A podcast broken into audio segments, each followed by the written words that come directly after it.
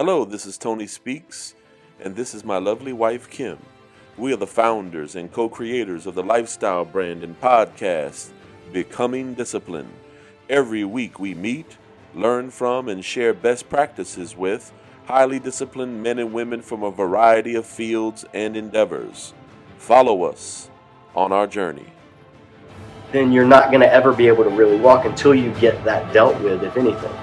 Sure. So I tell people treat it like other medical conditions. If you if you had asthma, you wouldn't feel bad about having to have an inhaler with you. You just keep that inhaler. If you have diabetes, you don't kick yourself because you have to take insulin. You take the insulin and you thank God that He gave people the knowledge to develop it. It's no different with depression, with, with anxiety, with psychiatric conditions. You just thank God that someone was given the wisdom and the insight to treat this stuff and, and you work on treating it. James Michael Smith is a Bible teacher, author, artist, and Brazilian Jiu Jitsu black belt. He leads a weekly Bible study through the books of the Old Testament. He also provides seminars and short term courses in biblical studies, Christian thought, and theology in churches and ministries around the world. In 2015, he started Refugee Jitsu, an anti bullying and self defense program for refugee, immigrant, and lower income kids in Charlotte, North Carolina. But most importantly of all, James Michael Smith is becoming disciplined. Today on Becoming Disciplined, we interview James Michael Smith. Uh, James Michael, welcome to Becoming Disciplined. Glad to be here. Thanks for having me. Amen. Amen. So, for our listeners, I don't invite anyone on this show who is not disciplined in at least one of the following areas spirituality, um, mental, mental fitness or mental rigor, physical discipline, emotional discipline, finance, calendar, uh, home organization, or data organization. Now, I've personally followed uh, JMS off and on for years, and I've always been blown away by the level of uh, personal discipline that he has displayed. Uh, JMS is the real deal. He is disciplined in several of these areas, areas, but this podcast has taught me that I might invite a guest on for one reason, but other treasures come out in the interview. So the areas where I think that JMS is is extremely disciplined on, I'm going to let you I'm going to leave it to you to discover that for yourself. But before we talk about the issue of discipline though, uh, for all of us who are Bible scholars or Bible uh, uh, aficionados, we know that context is everything. So, James Michael, can you tell me about where you grew up and how you grew up? Yeah, I grew up as uh, I grew up in the inner city in Savannah, Georgia. My dad was a pastor at a small storefront uh, church back in the late 70s that was planted to be an integrated black and white uh, joint community church. So, Inner City United Methodist Church, I was born. We right across from the housing projects that we served, and I grew up in Savannah mostly until maybe middle school. Then I moved up to uh, Macon, Georgia. My dad got moved to another church up there. And so I was in Macon through college, uh, went to a college called Reinhardt, which is now Reinhardt University. It was Reinhardt College. Then went on to UGA, go dogs. And um, then after that, uh, up to Boston to seminary for two years. And then I moved to Charlotte in 2003 to finish my seminary at Gordon Conwell Theological Seminary. So I graduated seminary 2006 here in Charlotte, but I've been in Charlotte here since 2003, but originally a Georgia boy. All right, all right, all right. I can tell you some of the best food I've ever had was in Savannah, Georgia. They uh, they have some incredible restaurants there, and uh, and also when you go to Savannah, uh, you know how everything has been globalized nowadays, where everything kind of looks the same down south.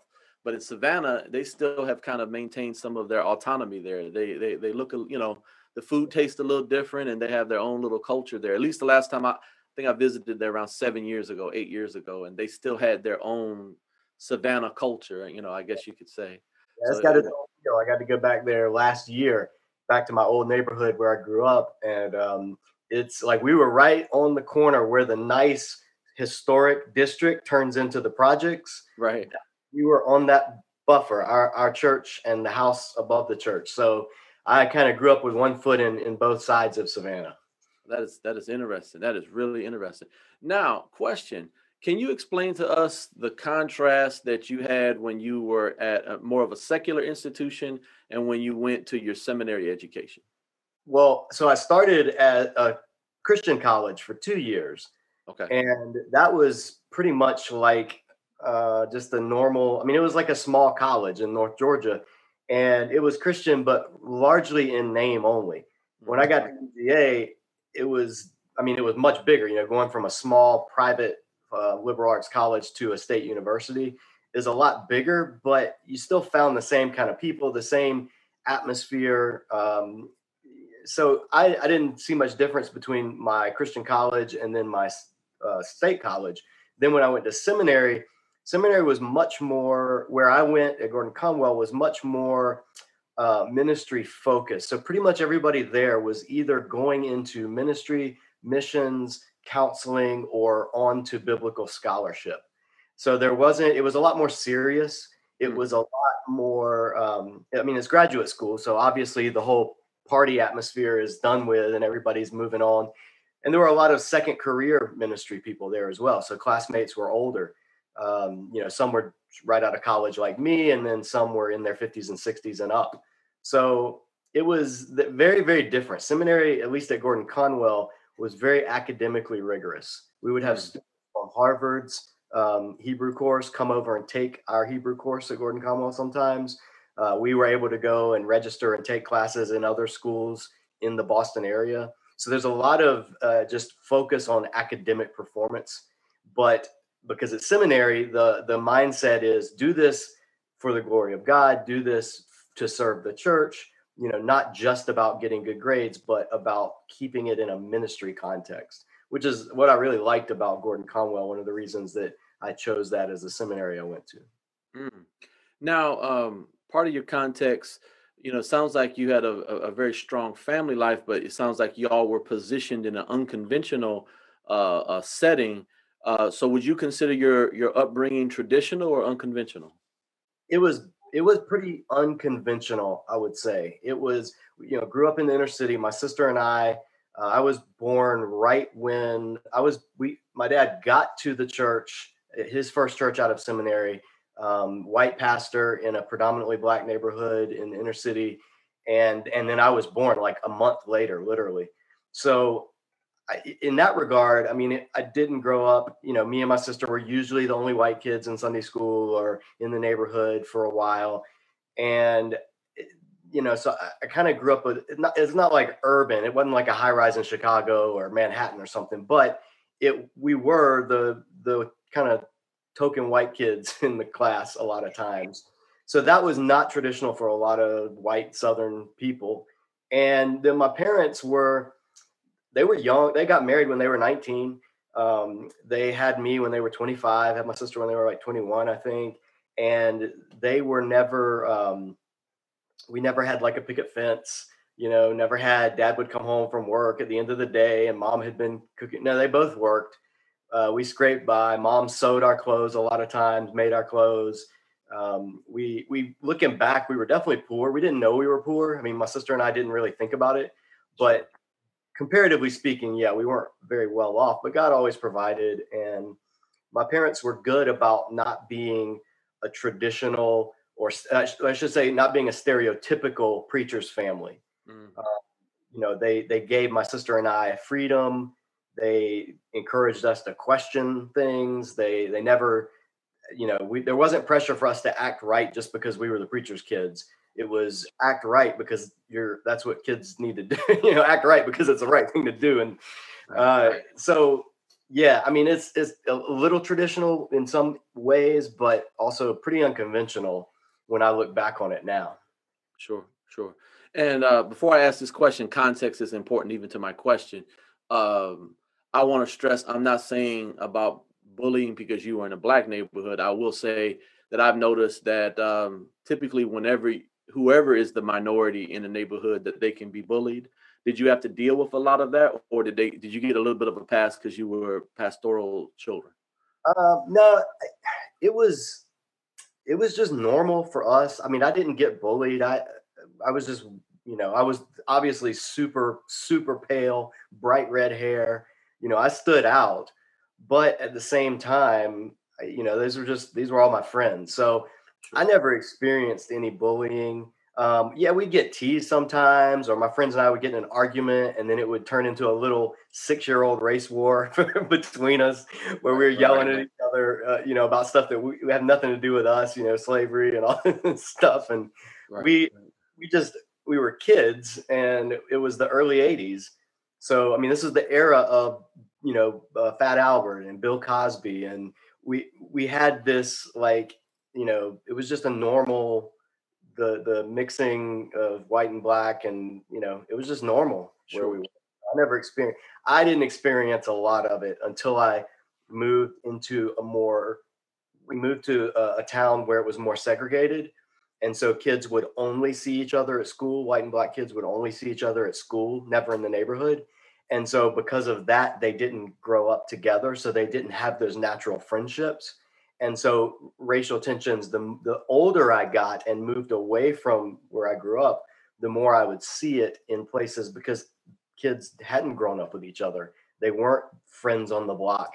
They were you know busing into schools from across town and you don't know these kids and they act different and they talk different and they look that's that's when i started noticing you know racial tensions and and bullying and things like that.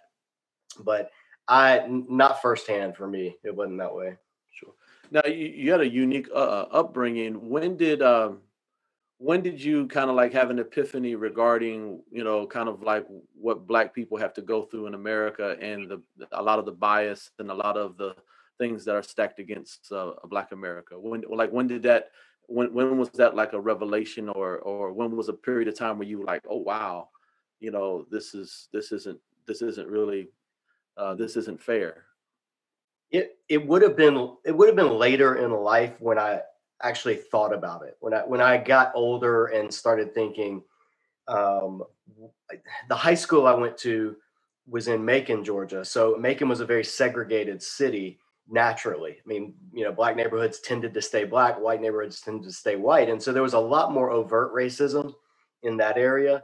And I started, I don't know, like maybe piecing things together, seeing the experiences of my friends, and then probably into college when I'm when I get into college and I'm able because you know in middle school and high school you're not thinking about greater global issues you know you're thinking mm-hmm. about you're going to you know pass this test or you're going to ask this girl out or you know which team is winning what's that's what you're thinking about when you're a kid.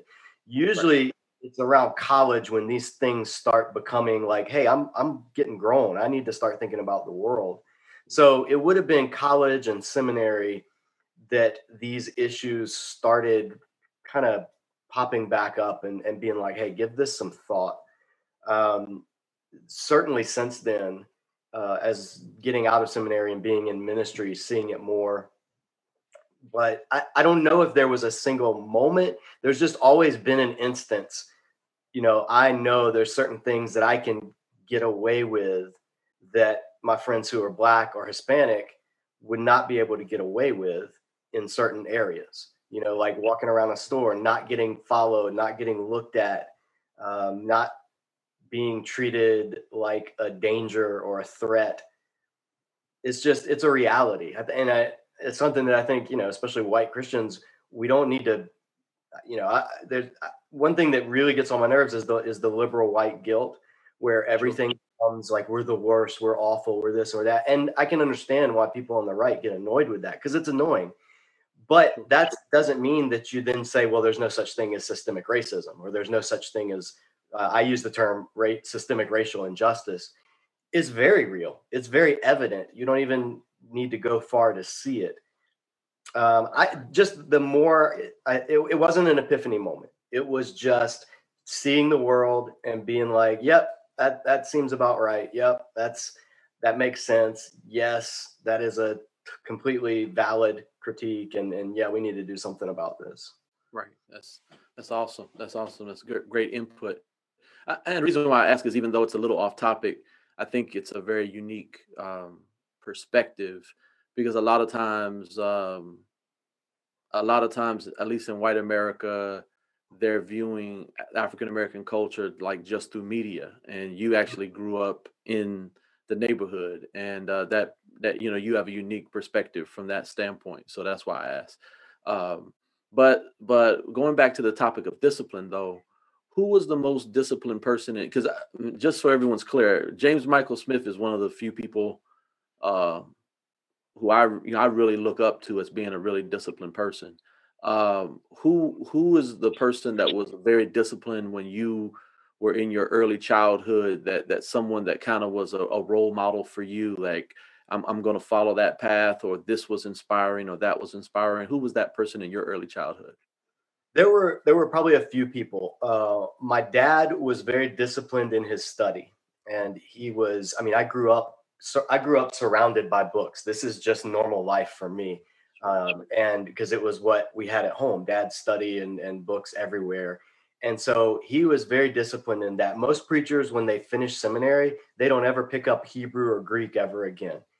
My dad constantly was reading, constantly studying commentaries, staying up on biblical studies, cultural studies, issues, everything from abortion, same sex marriage, all of these ethical pastoral things that that a lot of you know pastors just kind of forget when they get out of seminary or they think well now i'm done with that. I can put the hard stuff away and stop studying.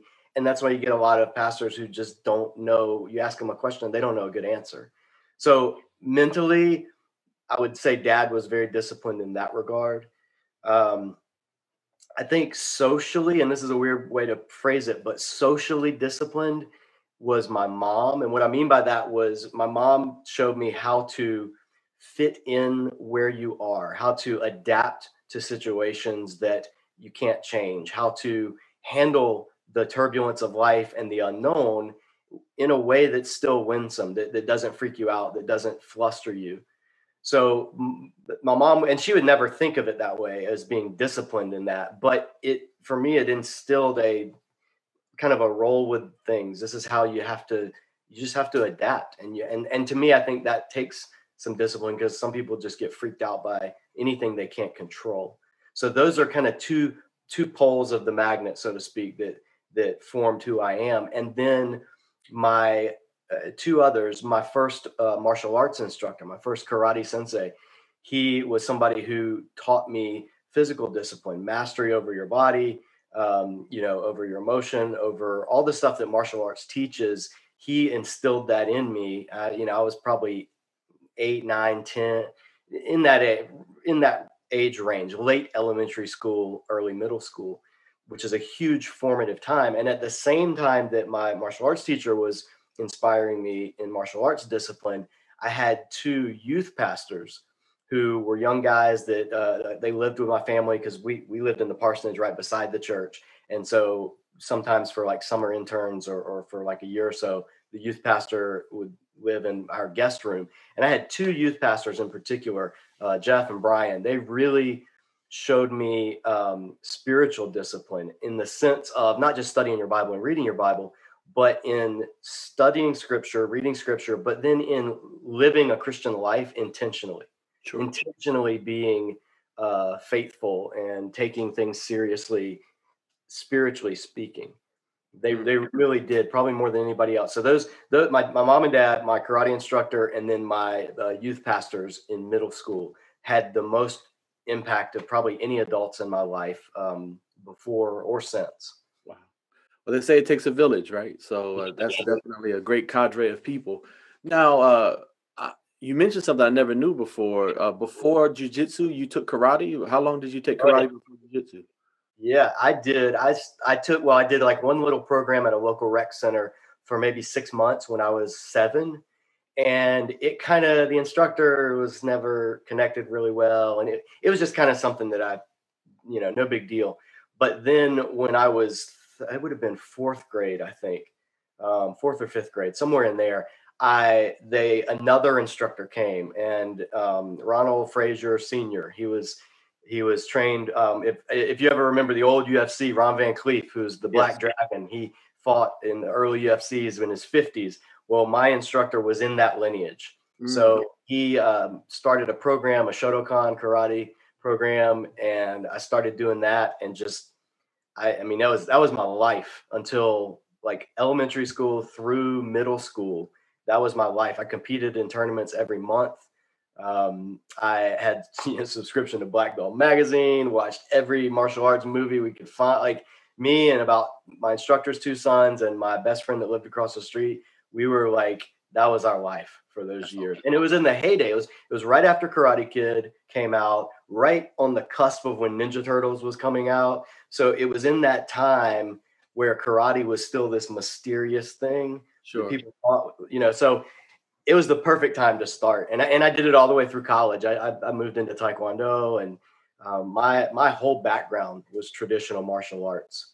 And then I found jujitsu in my late twenties and that's been what I focus on since. Now question, um, knowing all that you know and, and being in martial arts for as long as you've been in martial arts, is it painful to watch shows like Cobra Kai? I oh, love Cobra Kai. Okay. I love Cobra Kai. I will go on record. That's one of the best TV shows that's come out. Yeah, this is the thing. When you when you don't know martial arts and you watch like a like Karate Kid, okay, I'll use the first original Karate Kid as an example. Right. I think it's amazing.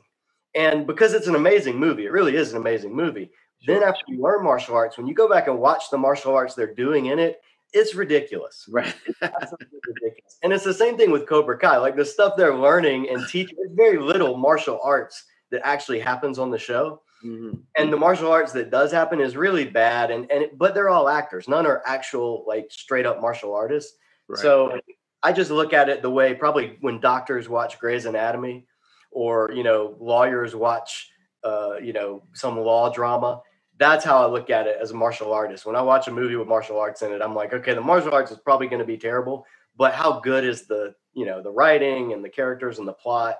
And that's that's what makes me love like I love Cobra Kai. So they did so good with it. yeah, yeah. I, I, Cobra Kai amazes me because I look at the martial arts portions and it just looks so slow and so bad. Uh, but then for some reason, I just can't stop watching it, and it's you know, and characters are hilarious. The whole, I mean, they, they did what this is. I'll tell you what, this is why The Mandalorian is also such a great show because they took the source material and they stayed true to it but developed it in a different direction. They didn't try to redo everything. They didn't try to make everybody super woke. They didn't try to update everything. For, they they took what the fans originally loved about the franchise and they just ran with it and said, "Yeah, let's keep going with that, but take it in slightly different directions." They did it with that. They did it with Mandalorian, and boom, those are two of the best things that have come out of 2020 by far. yeah, yeah. Um, man, I can tell you, my best friend, when he watches this podcast, he's gonna probably fall over because he's from Macon and then also on top of that, he's a pastor's son and he's a huge Mandalorian fan. So uh, his name is John Reed. So John, this this interview is for you, my brother. This interview is for you.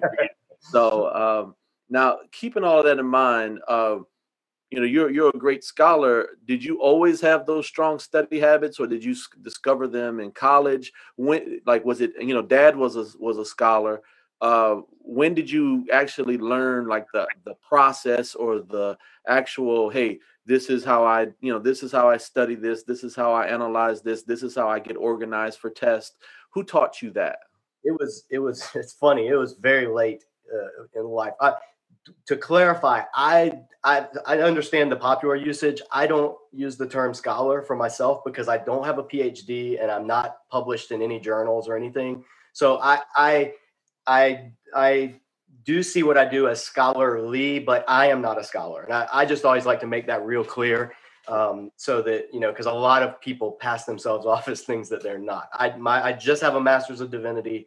I am a, a lay uh, avid teacher. I just say Bible teacher. But um, I it's funny. I was an art major in college. I, I did painting and drawing, so I didn't do any. I did very little studying in college. I probably wrote five, maybe six papers ever total mm. uh, because my classes were art classes. I was drawing and painting, you know, all kinds of stuff for years. So I got to seminary and I had to, in seminary, they just assume you know how to write papers, you know how to do research. I didn't know how to do that stuff. My, mm. my first paper, uh, one of the girls that, that was in class with me, who was a friend of mine, she she said, "Hey, you want me to proofread?" I was talking about somebody proofreading. She's like, "Yeah, I'll proofread your paper for you." And she sent it back to me, and it, I mean, I can't even. I wish I still had a copy of it because of how many mistakes there were, and how. And she was like, "You can't do this. You have to do this. This is how you footnote. This is how you quote a paragraph. This is how."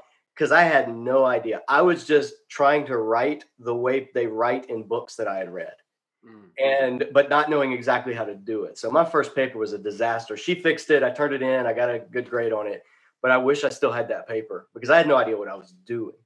Mm. And I, but I'm pretty good at adapting and learning and picking things up quickly that are kind of intuitive or at least that are logical. And so I was able to very quickly say, okay, this is how the people that I'm reading and learning from, this is how they write, this is how they research, this is how they think. And so it kind of that, you know, that shaped who I was. But yeah, I never had any, it, it was seminary. I was in my 20s before I learned how to actually write a proper paper. Okay. All right. That's good to know. That is good to know. Now I'm gonna go. I'm gonna take a a, a giant right turn here, but uh, the reason why I'm gonna do that is because it's a it's a cornerstone of, of discipline, and I and even though it's a cornerstone of discipline, we get a variety of different answers on this question uh, among really disciplined people that we interview. So my question is: Are you a good sleeper? And if you are, when and where did you develop your current sleep habits? Yes, I am a terrible sleeper. Oh. I actually have been. Um, I I have medically. I don't get good sleep. I've seen a sleep specialist for years.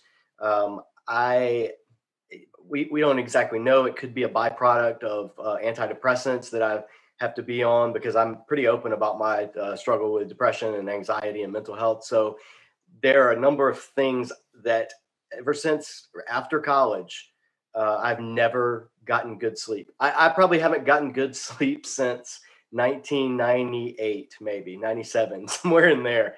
Uh, I don't sleep well. I take medication to help me sleep most nights, and uh, my sleep schedule, my my sleep. If, if a normal person got eight hours and is ready to roll, for me, my if I get eight hours, it's like a normal person that got four. Mm. Um, just don't have good quality sleep, and yeah, sleep sleep and I are we have a love hate relationship.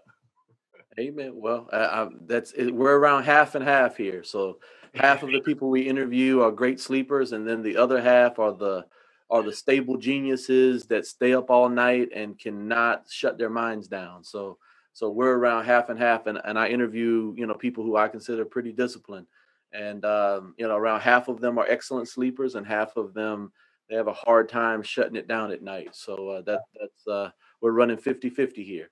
So uh, now, can we explore your uh, your uh, life with depression or your experiences with depression?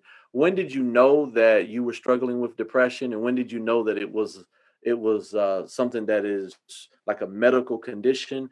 And then, along with that, what advice do you give to someone who uh, when they're hearing what you're going to talk about that that uh, they need some help? What advice do you have for them to get them some help?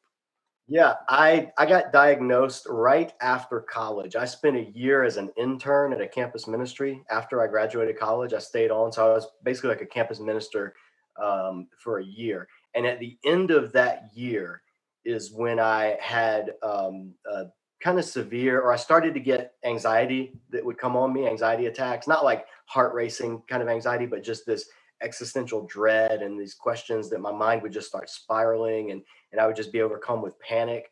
Um, and I just, you know, I, I, was like, this is demonic. This has got to be, you know, let's, you know, pray against this and bind this and do all that stuff. And eh, nothing, nothing wrong with trying it. But my dad was like, I'm taking you to my psychiatrist because depression runs in our family and anxiety and insomnia all run in our family. So you're going to go see my doctor. And I was like, I don't want to see a doctor. I don't want to be depressed and have to be on medicine and blah, blah, blah. You know, the thing that most people put out there. And, but I went, psychiatrist diagnosed me, said you, you have depression, anxiety, more to the anxiety side than the depression side. Uh, so we're going to start treating it. And we tried, you know, different medications and we had to fine tune it. It wasn't it's not an overnight fix. Like it's it's a series of you know months and sometimes years where you're refining and tweaking and getting things right. But it the whole world changed in terms of my the heaviness and the feeling of dread and and meaninglessness and not wanting to get up and not knowing my purpose all that stuff that's just trademark depression. It lifted and in my case there wasn't any deep counseling that was done. There really wasn't any counseling that was done. There wasn't this let's pry into your childhood and see what this is about. Let's examine your relationships. Let's say for me it was hey your brain's not making enough of this chemical. Let's get your brain what it needs. Just like somebody with asthma gets an inhaler it helps them open up their lungs so they can breathe normal again. So for me the antidepressants got my brain chemistry back to normal so that i could think and live life again so i my advice for people struggling with depression for some people it is situational for some people it has to do with trauma in their childhood or relational habits that they have that they need to work on emotionally but for a lot of people it is a biochemical issue Mm. And I tell people that are struggling with it, the first thing that I think you should do is go to a competent, licensed, medically uh, gifted psychiatrist, not a psychologist and not a counselor, but somebody who knows the science and the medicine and has experience in it, and let them see if this may not be at least a chemical issue at first. Mm. Because otherwise, it's like telling somebody who's in a wheelchair, hey, just walk it off. Right. You, know, you may be able to stumble around, you may be able to crawl around, you may be able with crutches to kind of hobble, but if the thing if your legs are not working, then you're not going to ever be able to really walk until you get that dealt with if anything. Sure. So I tell people treat it like other medical conditions. If you if you had asthma, you wouldn't feel bad about having to have an inhaler with you. You just keep that inhaler. If you have diabetes, you don't kick yourself because you have to take insulin you take the insulin and you thank God that He gave people the knowledge to develop it. Is no different with depression, with with anxiety, with psychiatric conditions. You just thank God that someone was given the wisdom and the insight to treat this stuff, and and you work on treating it. Now it's not the same for everybody. Everybody's depression is different. Everybody's anxiety is different. There's schizophrenia. There's bipolar. There's postpartum. There's seasonal. There's all these different types of depression. But don't the worst thing, the worst advice that a lot of Christians especially give is just pray it away. Just just pray hard and it'll lift. Just have joy in the Lord. Just read scripture more. I'll tell you, none of those things helped me until I got actual professional help. And then those things supplemented it. Um, so, you know, can God heal people like that? Absolutely. Does he always do it? No. Does he usually do it? No. So I tell people don't take the stigma away from it. Just treat it like you would you know, diabetes, asthma, any other medical condition and go get help. Amen. Amen. Yeah, what I tell people uh, in my pastoral ministry, I tell them I can help you with your software, um, you know, with you know studying God's word, but I can't. Um, I'm not gifted in helping you with your hardware, and uh, we need to send you to someone else, you know, a Christian psychologist, a Christian psychiatrist to help you with the hardware because I can't I can't help you with the hardware, uh, and sometimes there are hardware issues there, where, uh, like you said, biochemical uh, things that that may be off. Sure. Now, big about being transparent on mental health issues for sure. Amen, amen. Because I've struggled with depression as well, and uh, and uh, it, you know you can get in that darkness and you can feel like there's no way out. And uh, yeah, there's, there's there's two. I'm gonna I want to recommend two books for anybody that's struggling with it. There's a book called Bright Days, Dark Nights, and mm. it's about Charles Spurgeon's depression. Okay. And he was one of the first preachers in, in church history to really take on depression and teach about it. So sure. Bright Days, Dark Nights was a good one. And then there's another one called Darkness is My Only Companion. And that was an Episcopal priest. She was diagnosed with bipolar, and it kind of chronicles her wrestling with being institutionalized and dealing with depression and and being clergy at the same time, those two books for anybody, especially anybody in ministry or Christian life that's struggling, those two books had a phenomenal impact in just letting you know, hey, guess what? You're not alone in this, and you're not the first person to experience this. And doesn't make you less of a Christian or less of a leader that you are going through it. So those are those are two phenomenal books. I highly recommend. Uh, and and thank you because um, at least in my ministry right now, mental issues are just exploding. You know, different type, you know, bipolar, schizophrenia, dementia. It seems like it's just exploding at this period of time. I don't know what's causing it, but uh, there seems like there is an explosion. This was just part one of our dynamic interview with James Michael Smith. But in the interim, if you can't wait until part two to reach out to James Michael, you can reach him at jmsmith.org where he draws. You can also reach him at discipledojo.org where he teaches. And finally, you can reach him at renzograciecharlotte.com where he trains.